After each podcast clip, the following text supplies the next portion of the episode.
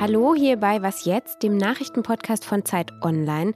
Es ist Mittwoch, der 12. Mai und Sie hören unser Nachmittagsupdate. Mein Name ist Simon Gaul und ich spreche heute über die aktuelle Corona-Einschätzung des Robert-Koch-Instituts und über die Entwicklungen in Nahost. Redaktionsschluss für dieses Update ist 16 Uhr. Werbung. Sie hören gerne Krimis? Dann sollten Sie den spektakulären Auftakt der neuen Reihe von Arne Dahl nicht verpassen. Auf den Spuren angeblicher Klimaaktivisten deckt Ermittlerin Eva Nühmann skrupellose Anschläge auf und geht der Frage nach, wo ist die Grenze zwischen dem Kampf um ein berechtigtes Anliegen und Gewalt?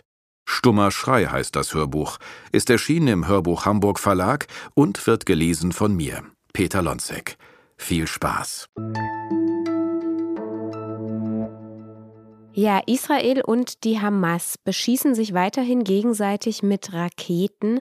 Israels Verteidigungsminister Benny Gantz hat die Bürgerinnen und Bürger seines Landes inzwischen auf einen längeren Militäreinsatz eingestimmt. Die Armee hat inzwischen 5000 Reservisten einberufen und hat Panzer an die Grenze zu Gaza gebracht. Die deutsche Bundesregierung hat die Raketenangriffe der radikal-islamischen Hamas auf Israel derweil kritisiert und die israelischen Luftangriffe auf den Gazastreifen wiederum verteidigt. Denn Israel habe das Recht, sich gegen die Angriffe zu wehren. Das sagte Regierungssprecher Steffen Seibert. Eine friedliche und langfristige Lösung könne es laut Seibert nur mit einem Abkommen geben, das beide Seiten miteinander aushandeln müssten.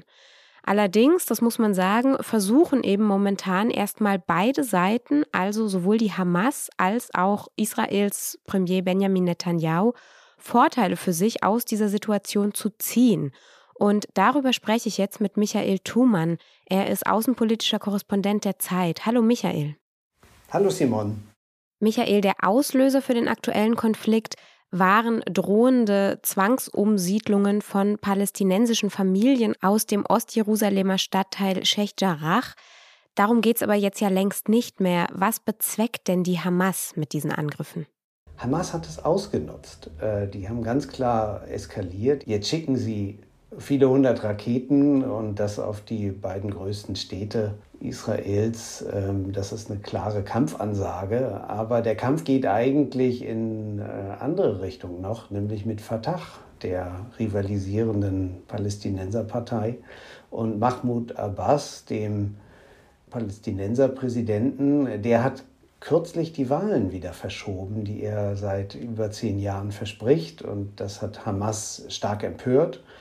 Und jetzt versucht Hamas mit dieser militärischen Auseinandersetzung sich Legitimität bei allen Palästinensern zu verschaffen. Man will die Fatah delegitimieren. Das ist der politische Konflikt hinter der militärischen Auseinandersetzung.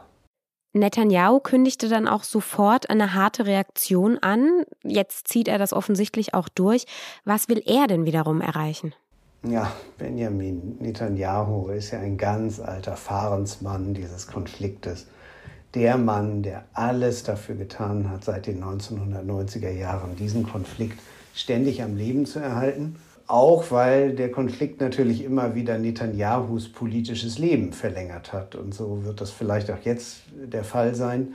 Eigentlich hatte Netanyahu gerade eine Wahl verloren und war vor einer Woche an der Regierungsbildung gescheitert, gab das Mandat zurück an den Präsidenten. Der hat es dann Netanyahus Gegenspieler Yair Lapid gegeben, einem liberalen Politiker. Und der wollte jetzt gerade eine Koalitionsregierung bilden mit 5 anderen Parteien. Und nun hängt alles in der Luft. Israel führt Krieg gegen die Hamas. Und Netanyahu ist wieder in seiner Lieblingsrolle als Beschützer Israels und bleibt dann wohl auch erstmal im Amt bis möglicherweise zur nächsten Wahl, die dann vielleicht sehr bald schon wieder stattfindet. Es wäre die 5. hintereinander. Und für wie gefährlich hältst du jetzt gerade diese Situation? Könnte die auch die gesamte Region destabilisieren? Die Gefahr ist groß für die Menschen in Israel und eben auch im Gazastreifen. Aber in der Region, und das ist das Bemerkenswerte, da schauen eigentlich alle aus der Distanz relativ unbeteiligt zu. Möglicherweise würde Iran die Sache ausnutzen, wenn die militärischen Auseinandersetzungen länger dauern. Aber bei den Arabern ist die Lunte zum großen Krieg längst abgeschnitten. Das liegt am Ausgleich der arabischen Staaten mit Israel. Ägypten und Jordanien haben ja schon ganz lange Friedensverträge und Waffenstillstände. Aber nun kommt halt eben auch der Ausgleich mit den Golfstaaten hinzu. 2020 haben sich halt mehrere Golfstaaten auf diplomatische Beziehungen mit Israel verständigt. Selbst Saudi-Arabien steht mittlerweile sehr freundlich zu Israel. Und die Hamas ist bei allen arabischen Regierungen verhasst als islamistische Kraft. Und insoweit hat die Hamas eigentlich nur noch Rückhalt bei eventuell Katar, das ja auch die Muslimbrüder immer wieder unterstützt. Und natürlich bei der Türkei und Erdogan, der immer die Möglichkeit nutzt, sich da als Vorherrscher der islamischen Welt aufzuspielen. Aber ich glaube, der Krieg wird sich auf Hamas gegen Israel beschränken und der ganz große Konflikt, der dürfte ausfallen. Danke, Michael. Gerne. Die Infektionszahlen sinken, die Intensivstationen sehen im Moment eine Entlastung, die Positivrate bei den Testungen geht zurück. Mittlerweile haben rund 190 Landkreise eine 7-Tages-Inzidenz von unter 100 erreicht. Das ist toll, ja. Alles geht in die richtige Richtung. Soweit die guten Nachrichten von Gesundheitsminister Jens Spahn und Lothar Wieler, dem Präsidenten des Robert-Koch-Instituts. Die beiden haben heute über die Corona-Lage informiert und dann aber auch gleich ein Aber hinterhergeschoben. Aber die Mehrzahl der Landkreise, die restlichen ca. 220, liegen eben immer noch über 100. Aber wir müssen jetzt sehr aufpassen, dass die Zuversicht nicht zu Übermut wird. Und dass wir nicht ein zu viel dann jetzt haben an Kontakten und an Lockerungen. Beide haben dann auch nochmal darauf hingewiesen, wie wichtig die Impfungen sind und wie der Charité-Virologe Christian Drosten ja in seinem Podcast schon gesagt hat, das Virus wird nicht verschwinden. Und Drosten sagte dann, wer sich also gegen eine Impfung entscheide, werde sich irgendwann infizieren und entscheide sich somit quasi aktiv für die natürliche Infektion. Und Spahn sagte dazu heute dann nochmal das hier. Ich würde im Zweifel immer empfehlen, die Immunität durch Impfung erreichen zu wollen und nicht durch das Durchmachen der Infektion und möglicherweise der Erkrankung. Sie erinnern sich sicher an diese spektakulären Bilder, als der Frachter Ever Given im Suezkanal feststeckte. Das war im März.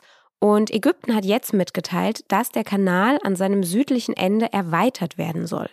Der Kanal soll etwa 40 Meter breiter werden und 2 Meter tiefer. Das Containerschiff liegt jetzt immer noch in Ägypten und wurde nun beschlagnahmt.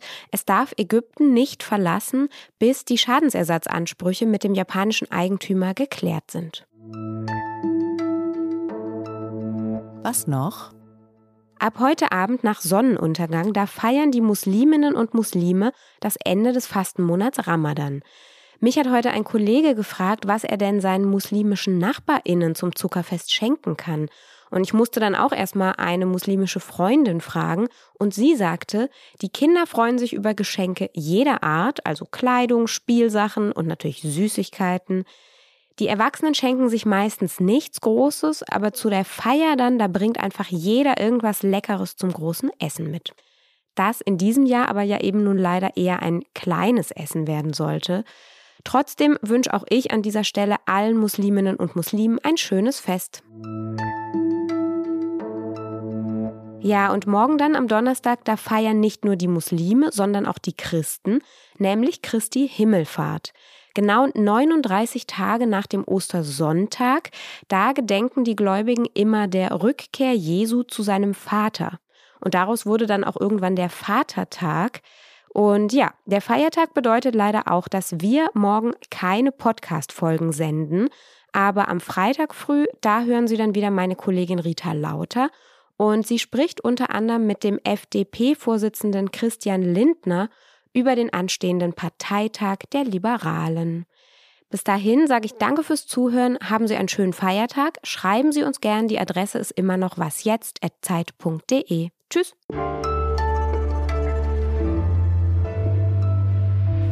Es klingt ein bisschen banal, aber in der Tat, ich würde einfach eine große Kollektion von Süßigkeiten, den schönsten, den herrlichsten würde ich einfach mitbringen. Das kommt immer gut an.